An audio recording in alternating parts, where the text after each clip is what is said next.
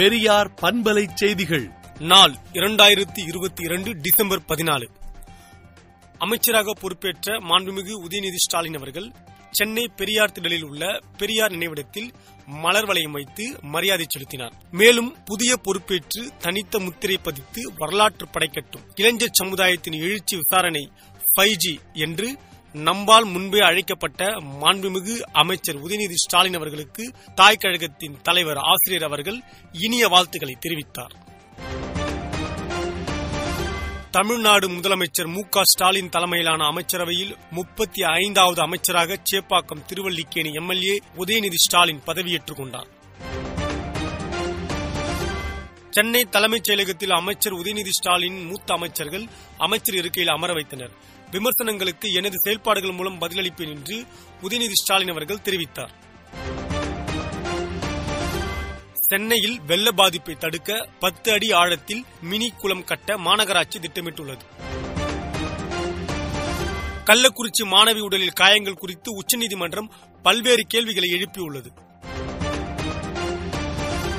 கோவை ஈசா அறக்கட்டளைக்கு தமிழ்நாடு மாசு கட்டுப்பாட்டு வாரியம் அனுப்பிய நோட்டீஸ் மீது நடவடிக்கை எடுக்க சென்னை உயர்நீதிமன்றம் இடைக்கால தடை விதித்துள்ளது. தமிழகத்தில் அடுத்த ஐந்து நாட்களுக்கு மிதமான மழைக்கு வாய்ப்புள்ளதாக வானிலை ஆய்வு மையம் தெரிவித்துள்ளது. பாஜக எம்பி பாராளுமன்றத்தில் கூறியதைப் போல நமது இடங்களை சீனா ஆக்கிரமித்திருப்பதை நான் ஏற்கனவே தெரிவித்திருக்கிறேன் என்று மெகபூபா முப்தி தெரிவித்துள்ளார். டெல்லியில் உள்ள அகில இந்திய மருத்துவ அறிவியல் நிறுவனத்தின் எய்ம்ஸ் முடுக்கப்பட்ட ஐந்து இணைய சர்வர்கள் பாதுகாப்பாக மீட்கப்பட்டதாக தகவல்கள் தெரிவிக்கின்றன. தெலுங்கானா மேகாலயா உள்ளிட்ட ஒன்பது மாநிலங்கள் சிபிஐக்கு அளித்த பொது ஒப்புதலை திரும்ப பெற்றுள்ளதாக மத்திய மந்திரி ஜிஜேந்திர சிங் தெரிவித்துள்ளார். பாரத் ஜோடோ யாத்திரையின் தொன்னூத்தி எட்டாவது நாளான இன்று ராகுல் காந்தி ராஜஸ்தான் மாநிலத்தில் பாத யாத்திரையை மேற்கொண்டு வருகிறார்.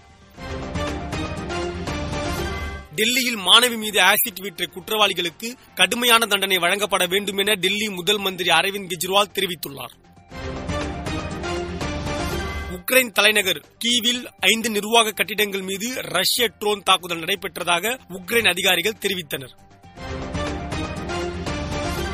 பாகிஸ்தானில் பயங்கரவாதத்தை பரப்புவதற்கு இந்தியா ஒரு பில்லியன் டாலர் பயங்கரவாத அமைப்புக்கு நிதியுதவி வழங்கியுள்ளது என பாகிஸ்தான் மந்திரி கூறியுள்ளார்.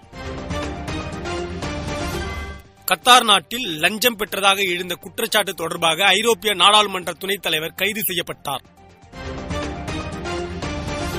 காங்கோவில் கனமழையால் ஏற்பட்ட வெள்ளப்பெருக்கு மற்றும் நிலச்சரிவு காரணமாக குறைந்தது நூற்றி இருபது பேர் உயிரிழந்துள்ளதாக தகவல் வெளியாகியுள்ளன.